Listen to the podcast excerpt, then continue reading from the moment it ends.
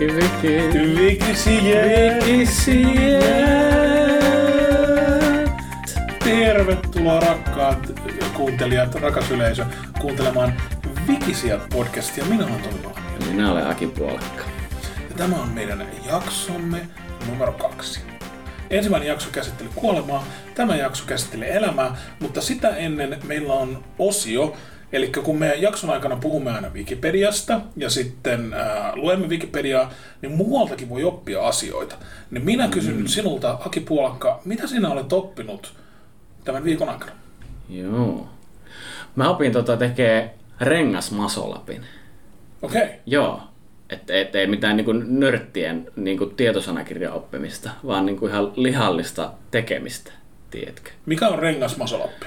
No rengasmasolappi on semmoinen niin kuin, että sä vedät niin kuin leuvovetoon itse niin leuvoiden yläasentoon ja sitten siitä pyöräytät itse sille, että sä pääset dippiasentoon ja sitten sä pusket itse siitä niin suorilla käsillä.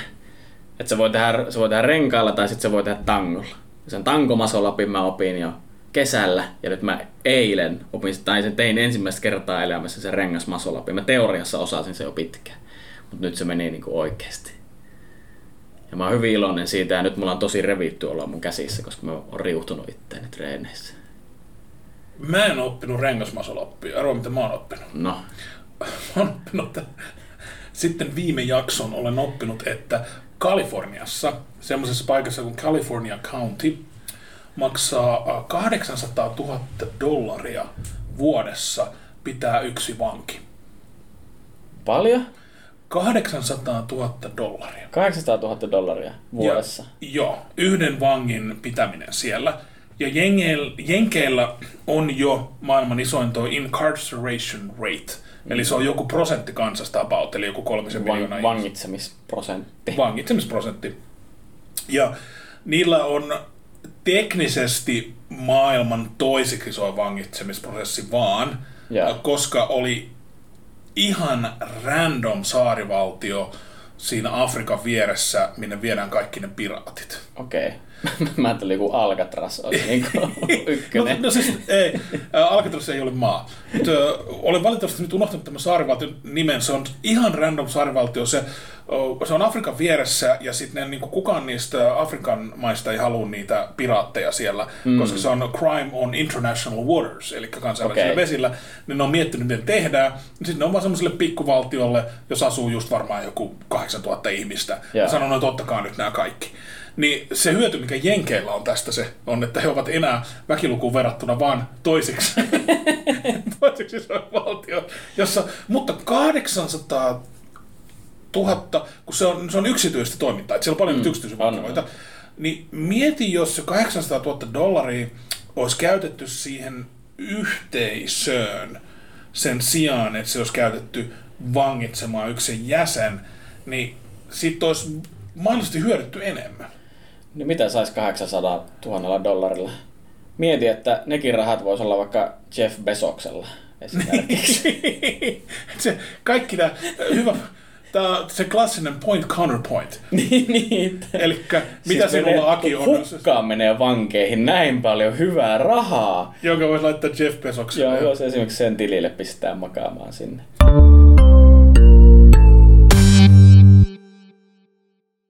Kakkosjakson teema, elämä, elämä, elämä, elämä, radioelämä. Toi kuulosti siltä, mikä se Jeesus-radiokana, Radio Day, voisi tulla moneen. Näitä ei ole pakko käyttää näitä. niin. Hei, jos, mä, jos tämä ei lähde lentoon tämä meidän, niin me voidaan myydä näitä bittejä radiokanavalle esimerkiksi. Day tai sitten mä, kuolemajakso voisi vaikka Radio Rock ostaa esimerkiksi. No se voisi mahdollisesti. Se on korporaatio luuppaa sitä niin kuin kuolemaan asti ainakin sitten. Sitten laitetaan vähän volbeattia välissä soimaan, niin siinä onkin jo kuusi tuntia ohjelmaa. Siirtykäämme jaksoon numero kaksi. Aina kun kuulet tämän äänen, tarkoittaa se, että nyt me luemme suoraan Wikipediasta. Elämä on syntymän ja kuoleman rajama eliön biologinen tila, johon liittyy sellaisia piirteitä kuin itsenäisyys, aineenvaihdunta, moduulirakenne, kasvu, mukautuvuus ja lisääntyminen. No nyt on hyvä aihe, heti ekas lauseessa paneminen. Tämä on hyvä aihe. Elämää ei ole helppoa määritellä ja kuvailla. Ainoa meidän tuntemamme esimerkki elämästä on maapallolle yhdestä alkusynnystä noin 3,8 miljardia vuotta sitten lähtöisin oleva elämä, mutta maan ulkopuolinen elämä ja keinotekoinen elämä voivat poiketa siitä. On myös vaikea vetää rajaa elollisen ja elottoman välille. Mä oon välittömästi eri mieltä tuon kanssa. Kerro On vaikea vetää raja elollisen elottoman välillä, koska nyt jos olette ykkösjakson kuunnellut kuolemasta, siellä on hyvin tarkkaan määritelty, milloin ihminen voidaan todeta kuolleeksi. No miten sit voi olla, että kuolemasta on tarkka määrittely, mutta elämästä ei? Koska ne on toistus vastakohtia. Luulisin, että niistä on yhtä tarkat määrittelyt. Tuossa lukee raja elollisen ja elottoman välille. Aivan. Niin. On myös vaikea vetää rajaa elollisen ja elottoman välillä. No ne, jotka on tota mieltä, ne ei ollut mun viime keikalla. Siellä on hyvin helppo huomata. Joo, tai mä en toivo, että ne ei rupea hautausurakoitsijoiksi, ketkä ton on kirjoittanut. Äh, Todellakin. Siis jengihän on haadattu elävältä. Niin on. Mutta niin omasta halusta vai vahingossa vai molemmat? vahingossa siis tätä on tapahtunut, koska ö, sen takia, että on ollut aiemmin hankala määritellä, missä vaiheessa ihminen on kuollut. Että joku saattaa olla vaan, että silloin elintoiminnot melkein nollassa, että se on suunnilleen niin kuin horroksessa, ja sitten se on saa määrätty kuolleeksi, ja sitten se on myöhemmin herännyt eloon Okei. Okay. ja arkussa. Ja tällaista on, tästä on useita rekisteröityjä tapahtumia. Milloin näin on No toi rupesi vähän kuumottaa, koska mä oon semmonen aika syvä uninen ihminen. Onko sulla ikinä ollut silleen, että aamulla avopuoliso katsoo, että joko se nukkuu sikeästi tai se on kuollut, mutta se on vähän, tää on vähän 50-50. Niin, jommankumman pitää tää koira nyt käyttää. Tässä pitäisi jotain. Tai kun mä, mä oon siis nukkunut silleen, että vaikka jotain ukoilmoja on ollut yöllä, en mä mihinkään herännyt. Sitten mä, meillä on joskus puu kaatunut pihalla silleen, että se on rysähtänyt meidän aidan päälle ja aita niinku nuriin. En mä mihinkään herännyt, mitään tuommoista tajunnut. Sä oot sikeä uninen, eli sulla on vahva unielämä.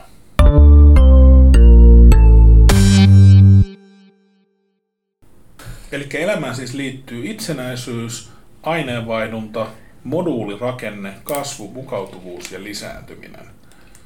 Mitä sä oot näistä mieltä? Se tarko- moduulirakenne sulle kovin tuttu?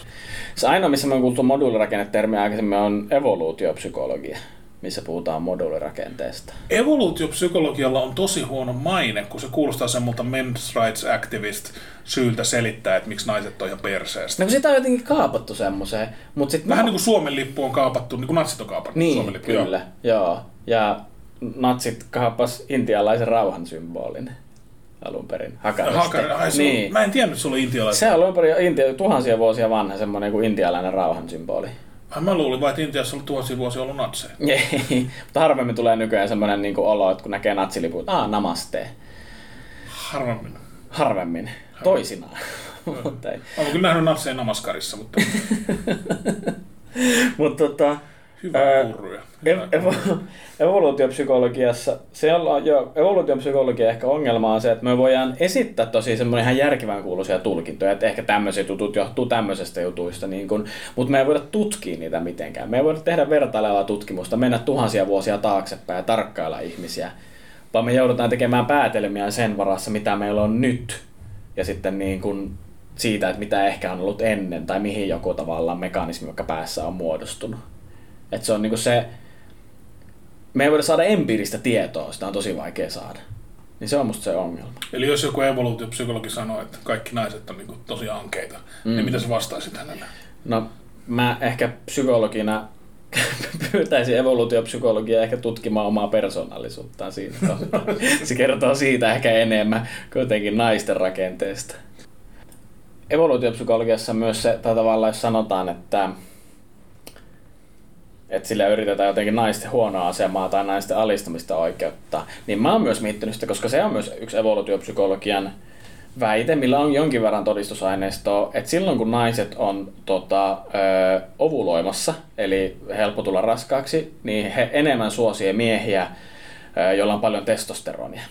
Ja miehiä, joilla on paljon testosteronia, on siis semmoisia, joilla on niin kuin matala ääni ja parta kasvaa, jykevät Leveät piirteet, hartiat. leveät hartiat, kaikkia tämmöisiä ulkoisia piirteitä, mitkä viestii siitä. Niin silloin, Ja kaljuja. Testosteroni ai- aiheuttaa kaljutumista. Joo, eli per, niin kuin miehisiä miehiä periaatteessa, niin kuin näistä ilmaistu, selkeästi ilmaistusta, niin silloin naiset kokee ne tilastollisesti viehättävämmiksi. Ja. Ja silloin kun nainen on taas sem, niin kuin tilassa, nainen, tämä kuulostaa jotenkin nyt mä, niin kuin eläimenä, Joo. kuin nainen. Ää, Siis tää on Tomin ja Akin naispodcast. ja se voisi olla yksi jakso aihe muuten. Ihan saletti joku jakso aihe on. Hirveästi Ihan vaikka kokemustietoa siinä kohtaa, niin mutta, joo, Joo. mutta Wikipediasta voidaan lukea niistä. Oppii vihdoinkin. Niin, sitten kun on taas, kun ei ole raskautumisen mahdollisuus on pieni, niin silloin naiset suosii feminiinisiä miehiä. Eli semmoisia, mitkä on niinku lempeitä, ei ole aggressiivisia, on jotenkin vähän semmoisia pullamössöpojan näköisiä, tiedätkö? Koska ne on taas semmoisia, jotka niinku hoivaa. Et se pointti on tavallaan, että silloin kun on mahdollisuus lisääntyä, niin halutaan hyvät geenit, koska testosteroni taso kertoo hyvistä geeneistä, mutta silloin taas, ää, kun ei ole mahdollista tulla raskaaksi, niin halutaan semmoinen, joka hoivaa ja pitää huolta sinusta ja siitä jälkeläisestä. Eli naisilla kannattaisi olla ainakin vähintään kaksi miestä.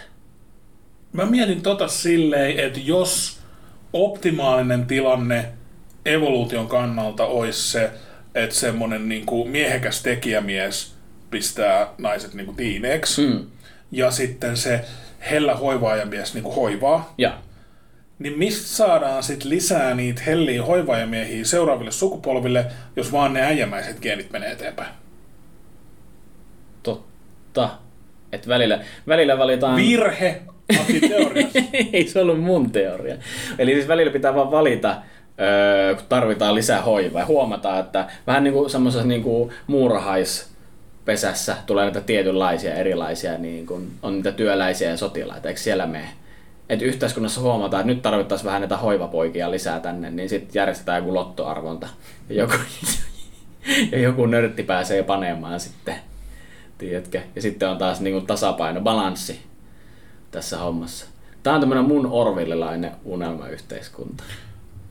Mä en ole aiemmin tajunnut, että sulla on noita niinku tosi rankkoja, siis sadistisia mielipiteitä ihmisten valinnalla. Oli se mukaan sadistinen mielipide. Hei, Aristoteles on sanonut, että älykkään ihmisen merkki on se, että pystyy leikittelemään ajatuksella ilman, että on samaa mieltä sen kanssa. Mm. Arvaa, mitä Aristoteles myös sanoi. No. Kiitos ideoista, Plato. Mä kirjoitan näin Yhteisiä piirteitä. Moduulirakenne tarkoittaa sitä, että elävä eliö koostuu soluista, elämän rakennuspalikoista. Eli ei ole semmoista eliötä, joka ei koostu soluista. Eikö bakteerit ole, niin kuin, elä? Niin mä, miten ne menee? Eikö bakteerit ja virukset elä? Koska eihän ne niin koostu soluista. Mutta bakteerien virus, katsotaanpas mitä Wikipedia sanoo. Bakteerit, äh, kreikan sanasta bakterion, sauva, eli eubakteerit tai aitobakteerit on yksi kuudesta eliökunnan kunnasta. Vaikka ne ei koostu soluista. Hmm. Bakteerit ovat yksisoluisia, mikroskooppisen pieniä eliöitä, eli mikrobeja. Bakteerit ovat esitumallisia, eli niiden perintöaineksen ympärillä ei ole tumakoteloa. Ribosomeja lukuun ottamatta bakteereilla ei ole soluelimiä. Ne on yksisoluisia bakteerit. Eli ne on, Eli bakteeri koostuu yhdestä solusta. se koostuu yhdestä solusta. Onko se viruskin sitten solu? Mä tiedän että virukset menee soluihin ja jakautuu. Siis virukset lisääntyy silleen, että ne menee solun sisään ja tekee solusta semmoisen virustehtaan. Ja sitten se yhtäkkiä se solu tekee niin 10 000 uutta virusta. Okei. Se on niin kuin Goa'uld Stargateista. Joo, juurikin näin. No niin. Tosta kommentista muuten huomaa, että mä olisin siellä niinku niiden pullamössöpoikien joukossa siinä mun yhteiskunnassa. Ja Platon on myös natsi. Myös. Ai se on myös. Joo, siis ootko lukenut Platonin valtiota? Mä oon lukenut sitä pätkiä joskus jollain kurssilla. Siis Mutta si- mä en lukenut sitä niin kuin alusta loppuun saakka. Mutta mä ymmärtääkseni, oliko se silleen, että Platon ei halunnut mitään muuta musiikkia kuin, niin kuin nationalistisia hymnejä ja sit sotalauluja. Juurikin. Tämä oli se, mihin mä olin tulossa. Sehän toteaa, että kaikki musiikki, mikä ei ylistä valtiota, niin pitää kieltää. Funaa sitten, jos bilebändejä. Ihan loista. mä, mä teen paljon yrityskeikkoja, siellä on aina bilebändejä ja no osa niistä on ihan kivoja, mutta niillä on aina samat biisit. Olisi kiva joskus mennä jollekin pikkujoulukeikalle ja sitten on silleen, että kuluttaakin lavalle nationalistisia hymnejä. Niin, tai sitten pitää tehdä semmoisia bilebiisejä, missä ylistetään, tiedätkö? Joo. Että Sille, et ei mitään, että moottoritie on kuuma, vaan Sanna Marin on kuuma. Sanna Marin on kuuma, joo. Me sanoa ne, vai oliko nyt jotain sikoja? Varmaan päästään pörssiklubille. Niin Päästään pörssiklubiin. Jotain Queenin We Will, We Will Rule You. Esimerkiksi. Se voisi olla aika kova. Hmm. Tai We are the bureaucrats. We Are the Bureaucrats. Kaikki yleensä bilebiiseissä laulata panemisesta. Niin, Niin sit laulettais toimeenpanemisesta. Maapallon elämä perustuu veden ja hiilen ominaisuuksiin. Vedystä ja hapesta muodostuva vesi on elämälle välttämätöntä useasta syystä. Vesi on esimerkiksi monipuolinen liuotin. Vesi myös sitoo hyvin lämpöä, minkä ansiosta suuret vesimassat, kuten meret, pitävät maapallon lämpötilan tasaisena ja elämälle soveltuvana. Myös veden pintajännitys, koheesio ja jään kelluminen veden päällä ovat tärkeitä elämän kannalta. Hiili on osana tuhansissa elämälle tärkeissä molekyyleissä, koska hiilimolekyyleillä on monipuolinen ja elämän kannalta välttämätön kyky muodostaa lähes loputtomasti erilaisia molekyylejä. siis vesihän on ihmisille äärimmäisen tärkeää, että se on niin kuin Teuvo Hakkaraisillekin, se on blandis. Käyttää blandaaksa mukaan veteen, Teuvo. Jotenkin musta Mä tuntuu, en tunne sitä kovin hyvin. musta tuntuu että Teuvo on lopettanut blandaamisen niin kuin jo, että hän ei sekoita aineita.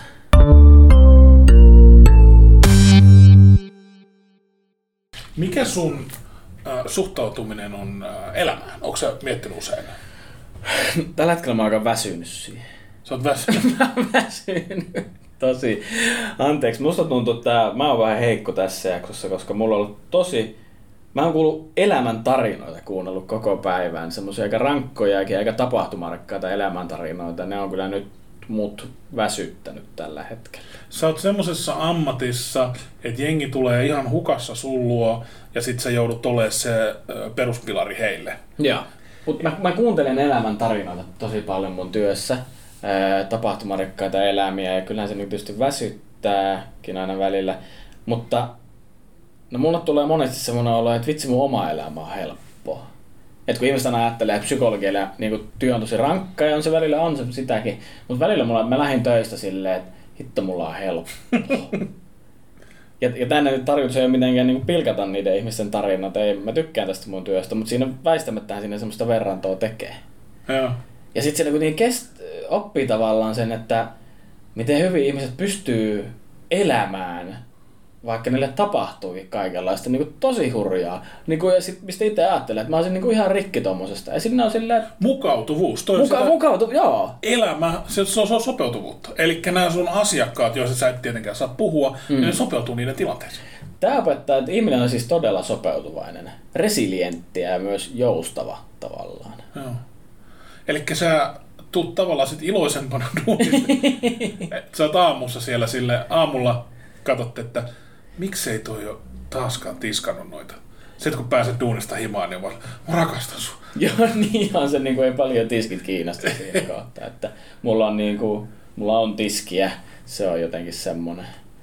Mulla on joku, jolle valittaa tiskaamisesta. Mä sanoisin, että sulla menee elämässä ihan hyvin, jos sä oot semmoisessa pisteessä, että sulla on joku, jolle valittaa.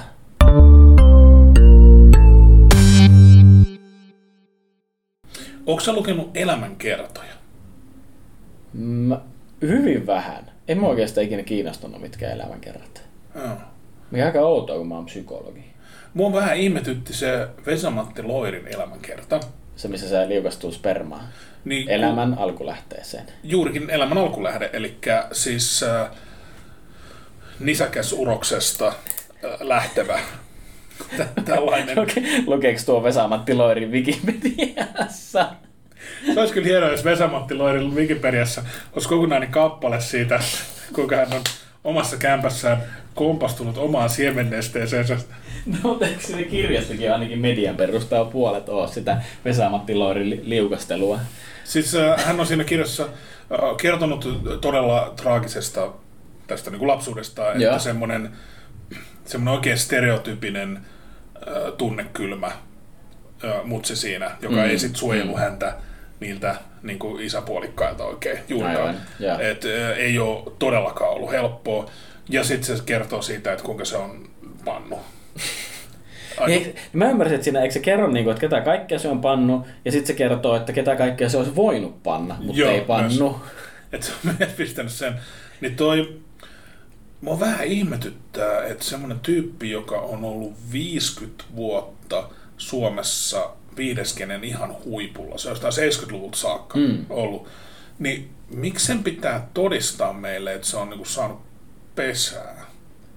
No, mutta kun, se on semmoista rehellistä elämää, kun sen avoimesti kertoo. kun jos sä oot ihan maan suurimpia julkiksi niin kuin 50 vuotta, niin kyllä mä sitten niin uskon, että hänellä on varmaan käynyt flaksi.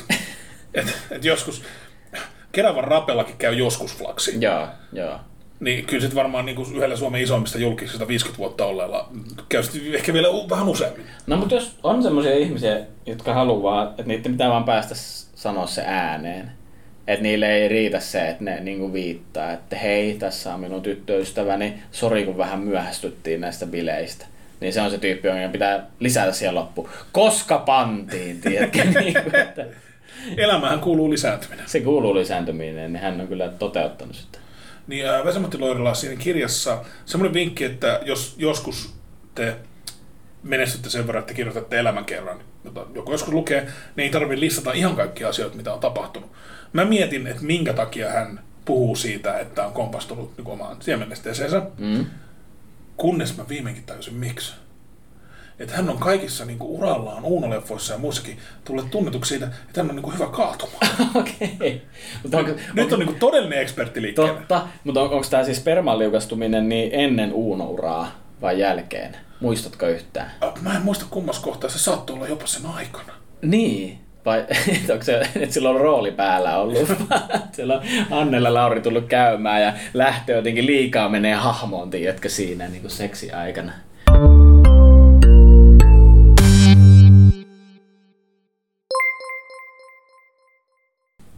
Keinoelämään liittyviä tietokoneohjelmia. Vuosikymmenten kuluessa on kehitetty kirjava joukko ohjelmia, jotka jollain tavoin, tarkasti tai epätarkasti, vaihtelevalla menestyksellä koettavat, koettelevat jäljitellä luonnossa olevaa elämää tai joitain siihen liittyviä lainalaisuuksia. Miksi tässä ei ole Sims?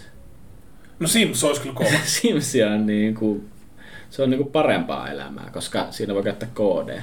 Joo. Se Sims on se tietokonepeli, missä voi laittaa ne niin kuin avatarit tekemään mitä haluaa ja niillä luodaan semmoinen ympäristö. Ja sen Joo. jälkeen ne rupeaa niin kuin elämään siellä omaa elämänsä ja sitten ne tekee kaikkea tosi tyhmää siellä suunnilleen. Et usein olisi nauranut, että kun se ei taju, että tuosta ovesta ei nyt pääse läpi, että sulkee yhden oven, niin sitten se menee jostain niin kuin uunista suunnilleen läpi ja kaikkea. Että kuin on niin tyhmiä. Mutta sitten mä ajattelen, että kyllähän oikeat ihmisetkin katsoo putousta. Mä oon jotenkin aina miettinyt Sims, kun Simsissä on se jossain vaiheessa, että sun pitää mennä töihin siinä. Ja sit sun pitää niinku, että se on joku kahdeksan tuntia sitä peliaikaa tavallaan siinä. Ja sit, sit mä niinku, voisi olla myös vaikka oikeassa töissä. ja niinku hyvin. Siis kun on valtava määrähän on semmosia pelejä, mitkä simuloi niinku oikeata elämää, niin vähän liiankin hyvin, niin miksi me vaan tehdään niitä, se on vaikka mäkin tykkään tietokonepeleistä. Tai mä muistan, kun mä kävin ensimmäistä kertaa elämässä niin semmoisessa niinku virtual reality 3D, mihin laitan ne 3D-lasit päähän. Ja sitten siellä oli semmoinen peli kuin Job Simulator. Niin sit siellä mä niinku korjasin autoa. Mä ma- maksoin jonkun niinku 20 että pääsen tunniksi semmoisen niinku virtual reality mestaa. Ja sit mä vaan siellä niinku sain jonkun Hondan kasaan. Ja sit lähdin kotiin.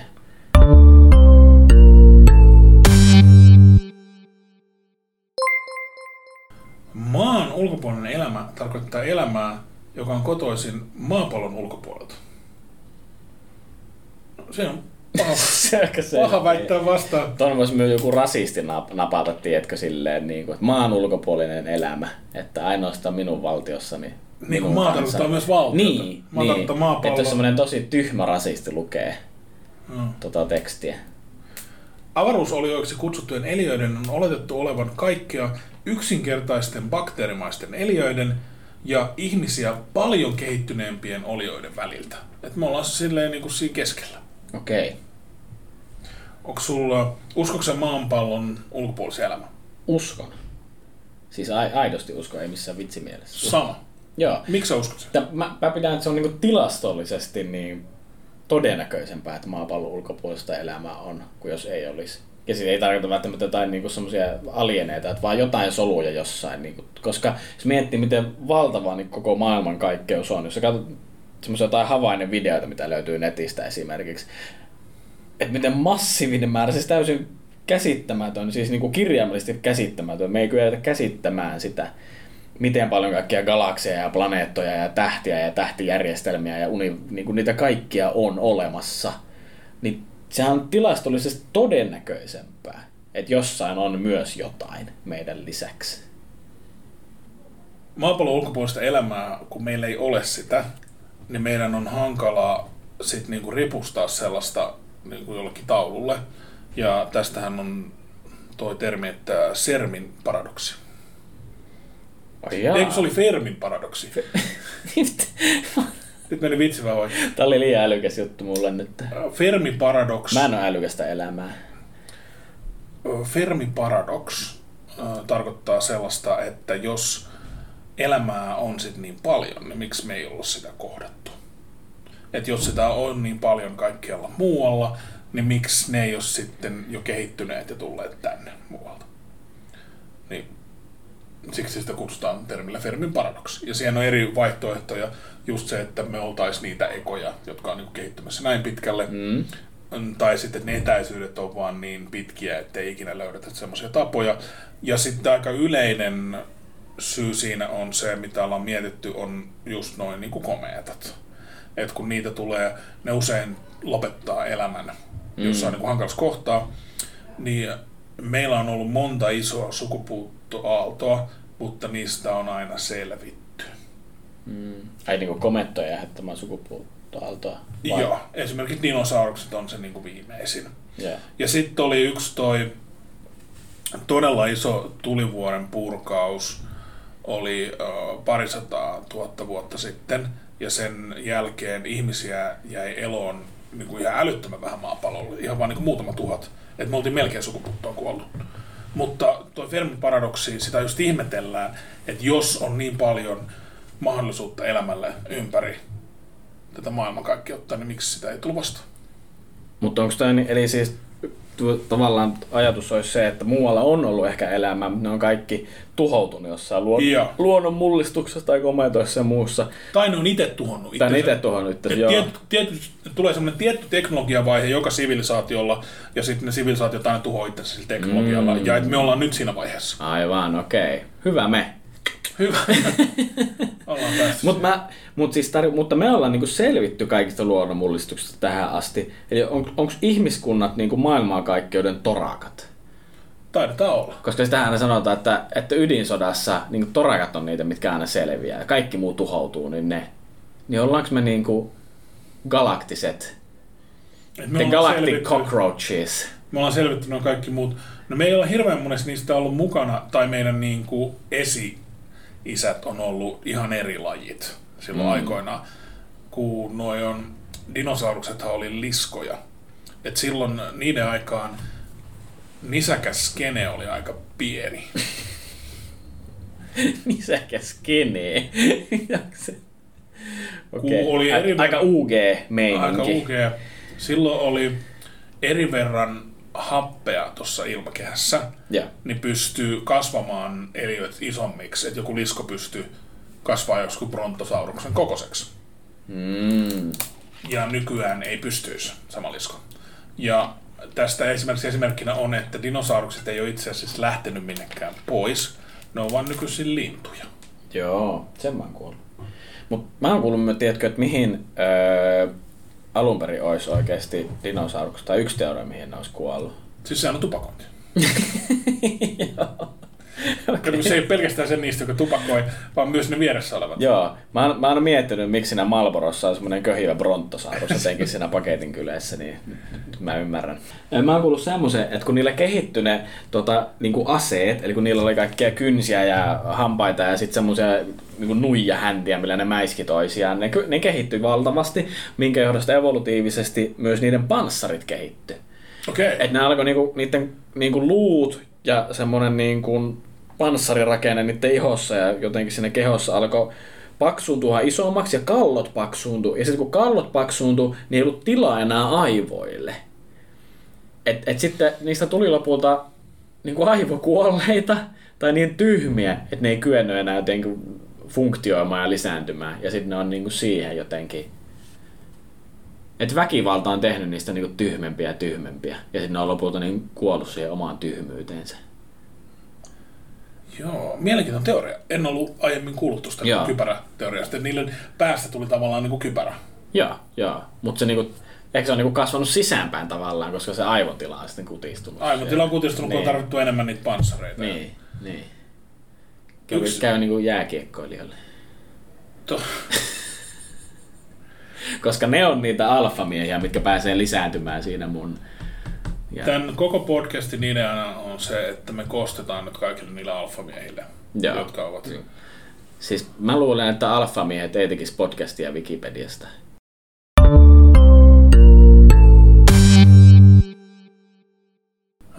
Toi, toi on jännä toi, että evoluutio on mennyt sille epäedulliseen suuntaan. Ihmisillähän on isot aivot verrattuna meidän niin kuin muuhun. Meillä on valtavat aivot, eikö? Meillä on niin aivan valtavat aivot. Ja yksi kohta, missä ne rupesi kehittyä aika paljon, oli kun me ruvettiin enemmän syömään tota lihaa. Tämä on yksi teoria. Tämä on yksi teoria. Joo. Koska siinä lihassa siinä mukana oli niin paljon rasvaa ja tälleen, ja se on semmoista, mitä aivo vaatii kehittyäkseen. Hmm. Niin onko nyt silleen, että jos me mennään kasvissyöntiin, niin saadaanko meistä riittävästi rasvaa? Vai pieneekö meidän aivot vai mikä on? No, mutta kun nyt meidän on mahdollista saada sitä rasvaa muualta. Et Niin me ei tarvita me sitä ei niin tarvita lihasta, joo. sitä. Että tossa on toi on niinku humen giljotiini on toi ää, Mikä on humenkilit? argumentti. Tai myös naturalistin virhepäätelmä. Mikä Kerro tarkoittaa- mulle, mikä on humenkiljotiini ja mikä on naturalistin virhepäätelmä. No siis humengiljotiini on se, että siitä miten asiat on, ei voida päätellä sitä, miten asioiden pitäisi olla. Ja naturalisti virhepäätelmä, se on vähän samaan sarjaan tavallaan se, että se mikä on luonnollista on moraalisesti oikein. Ja ei välttämättä semmoinen asia, mikä on luonnollista, tarkoittaa, että se on niin moraalisesti oikein. Että se, että me ollaan evolutiivisesti kehitytty vaikka lihansyönnillä, niin se, ei sillä voi oikeuttaa nykyistä lihateollisuutta tai lihan syömistä, koska me voidaan saada sitä samaa rasvaa ja proteiinia, mitä me tarvitaan vaikka niin jostain muualta. Eli me voidaan mukautua, mikä oli se yksi elämän. Mm, juurikin näin. Juurikin näin. Mä Joo. palaan koko ajan tuohon mukautuvuuteen, koska mua ärsyttää ne ihmiset, jotka just sanoo, että eihän nyt näin voi tehdä, kun ennen tehtiin tuossa eri lailla.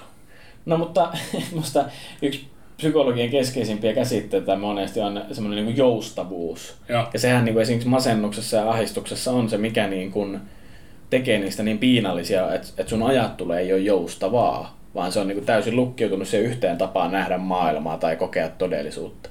Ja sitten tämmöisen niin puheterapialla yleensä pyritään siihen, että mitä sä kykenetkin näkemään sen eri tavalla, että asiat voi, asiat voi kokeillaan toisella tavalla. Että se niin kuin te, tulee joustavuutta siihen ajatteluun.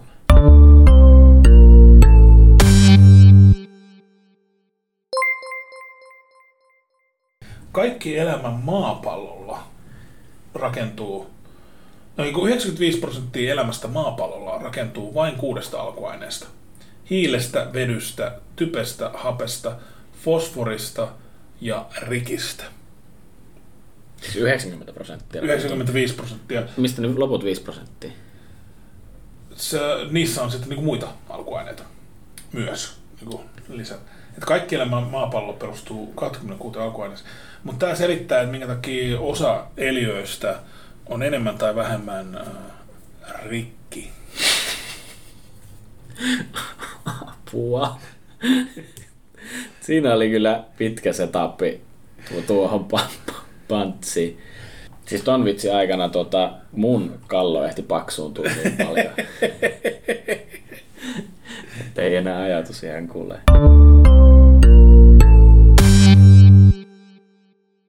Mut mikä sun mielestä sitten on elämän tarkoitus? Yksi tapa, mikä mä näen, että on elämän tarkoitus, joka olisi se tavallaan matemaatikon vastaus, eli semmoinen vaan suoraan, olisi vaan niin kuin laittaa geenit eteenpäin. Mm. että me ollaan vaan semmoinen geenipolku. Mutta toisaalta mitä järkeä semmoisessa niin geenipolussa olisi niin kuin ihan vaan itsensä takia. Mutta se mitä mä itse näen, että mun niin kuin oma elämäntarkoitus on, niin mä haluaisin jättää tämän yhteisön vähän parempaan kondikseen kuin missä tämä oli ennen kuin mä tulin niin kuin mestoille. Ja mä en osaa selittää, miksi se olisi elämäntarkoitus, mutta mä näen sen helposti niin kuin omana.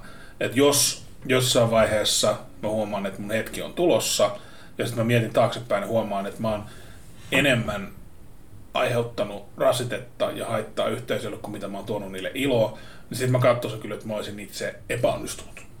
Mm. Aika tämmöinen utilitaristinen näkökulma. Joo, tai utilitaristinen. hyöty. Elämän tarkoitus olla hyödyllinen yhteisölle. Joo, mä jonkun verran näen niin utilitaristisesta näkökulmasta. Mm. Että olisi kiva olla yhteisölle hyödyllinen. Ja yksi syy, miksi mä mietin tätä, on se just, että mä oon taiteilija, ja taiteilijat joskus miettii, että onko meistä mitään hyötyä. Se on kyllä totta. Mäkin mietin usein sitä, että onko tästä mitään hyötyä. Meillä oli tota, taas mulla oli jotenkin hirveän ilkeä tälleen niin kuin täysin lennosta. Ei, Se johtuu, se johtuu siitä, että kun mä oon päivisin psykologi, mä oon tosi empaattinen, niin sit iltasi on mä oon välillä mulkku. Mä kulutan sen kaiken mun rakkauden elämää Sä oot kohtaan. joku vuoden avopuolessa. Funa oikeesti. Kuka niinku seukkaa jokukaan, joka duunissa antaa kaiken rakkautensa. ja sitten illalla menemään vähän niinku tankkaamaan tyydytystä, niinku, että kerro mulle, että mä oon hyvä, kerro mulle, että mä oon hyvä. siis semmonen, joka antaa kaikessa duunin rakkauden. Onko se niinku psykologia ja huora niinku Niin. samaa duunia? Se, Mutta silloin kun mä olin teini, niin meillä oli kyllä semmoinen sanonta, ehkä myös jotenkin elämän tarkoituksesta, että kerran kun saisi, kuolis pois.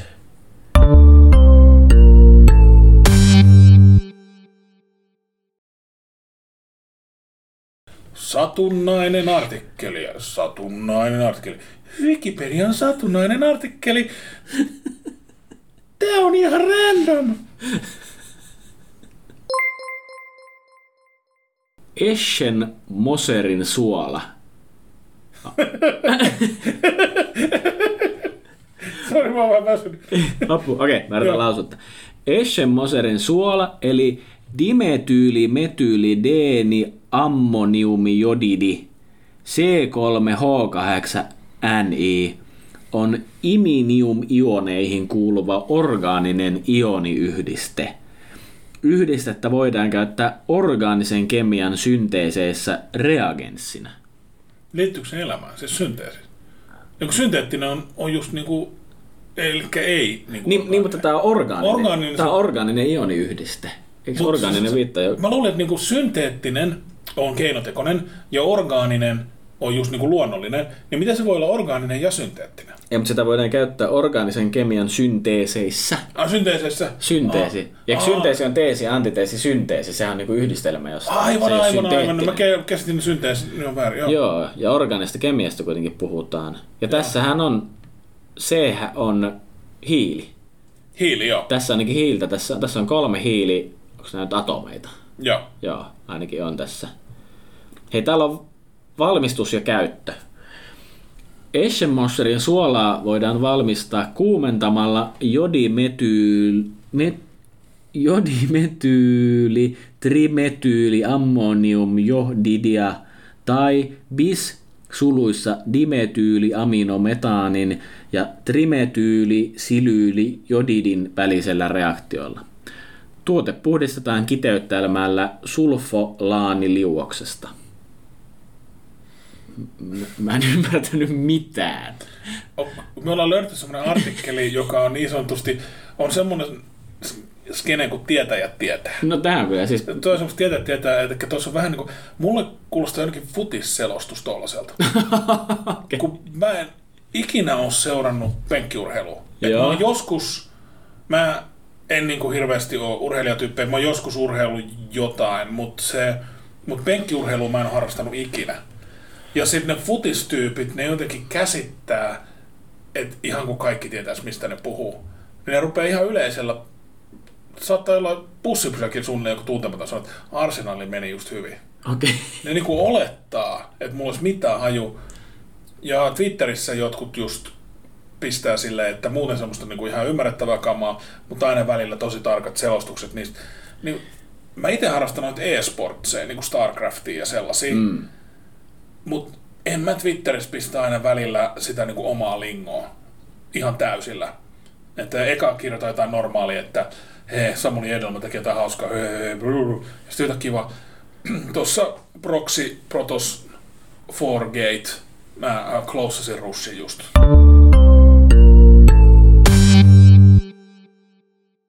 Onko tuossa mitään tuossa artikkelissa semmoista, mistä me voisimme käsittää, mistä on kyse millään lailla? No, tämä jatkuu vielä tämä valmistus ja käyttö. Eschenmosserin suola reagoi nukleofiilien, kuten enolaattien, enolieetterien ja eräiden ketonien kanssa Mannich-reaktiolla ja tuotteena muodostuu tertiäärinen amiini. Tämä artikkeli ei selitä mitään. Siis mä siinä Mannich-reaktiosta, mä olin siitä kuullut silloin, kun oli se kohu aiheuttanut Mannich TV. Mä ajattelin, että se on Heimlichin, se velipuoli, Heimlich. vähemmän tunnettu. Mä oon löydetty Wikipedia-artikkeli, että kumpikaan ei yhtään mitään. Vielä jatkuu, tässä ja. on vielä pari lausetta. Ja. Tertiäärisiä amiineja muodostuu myös Eschenmosserin suolan reagoidessa eräiden organometalliyhdisteiden tai elektronirikkaiden aromaattisten yhdisteiden kanssa. Muodostuvista tertiäärisistä amiineista voidaan valmistaa alkeeneja eliminaatioreaktion avulla ja erityisesti tätä käytetään alfa-beta tyydyttämättömien karbonyyliyhdisteiden valmistukseen. Sanotaan seuraavan kerran treffeillä, kun joku on silleen, kerro vähän sun työstä.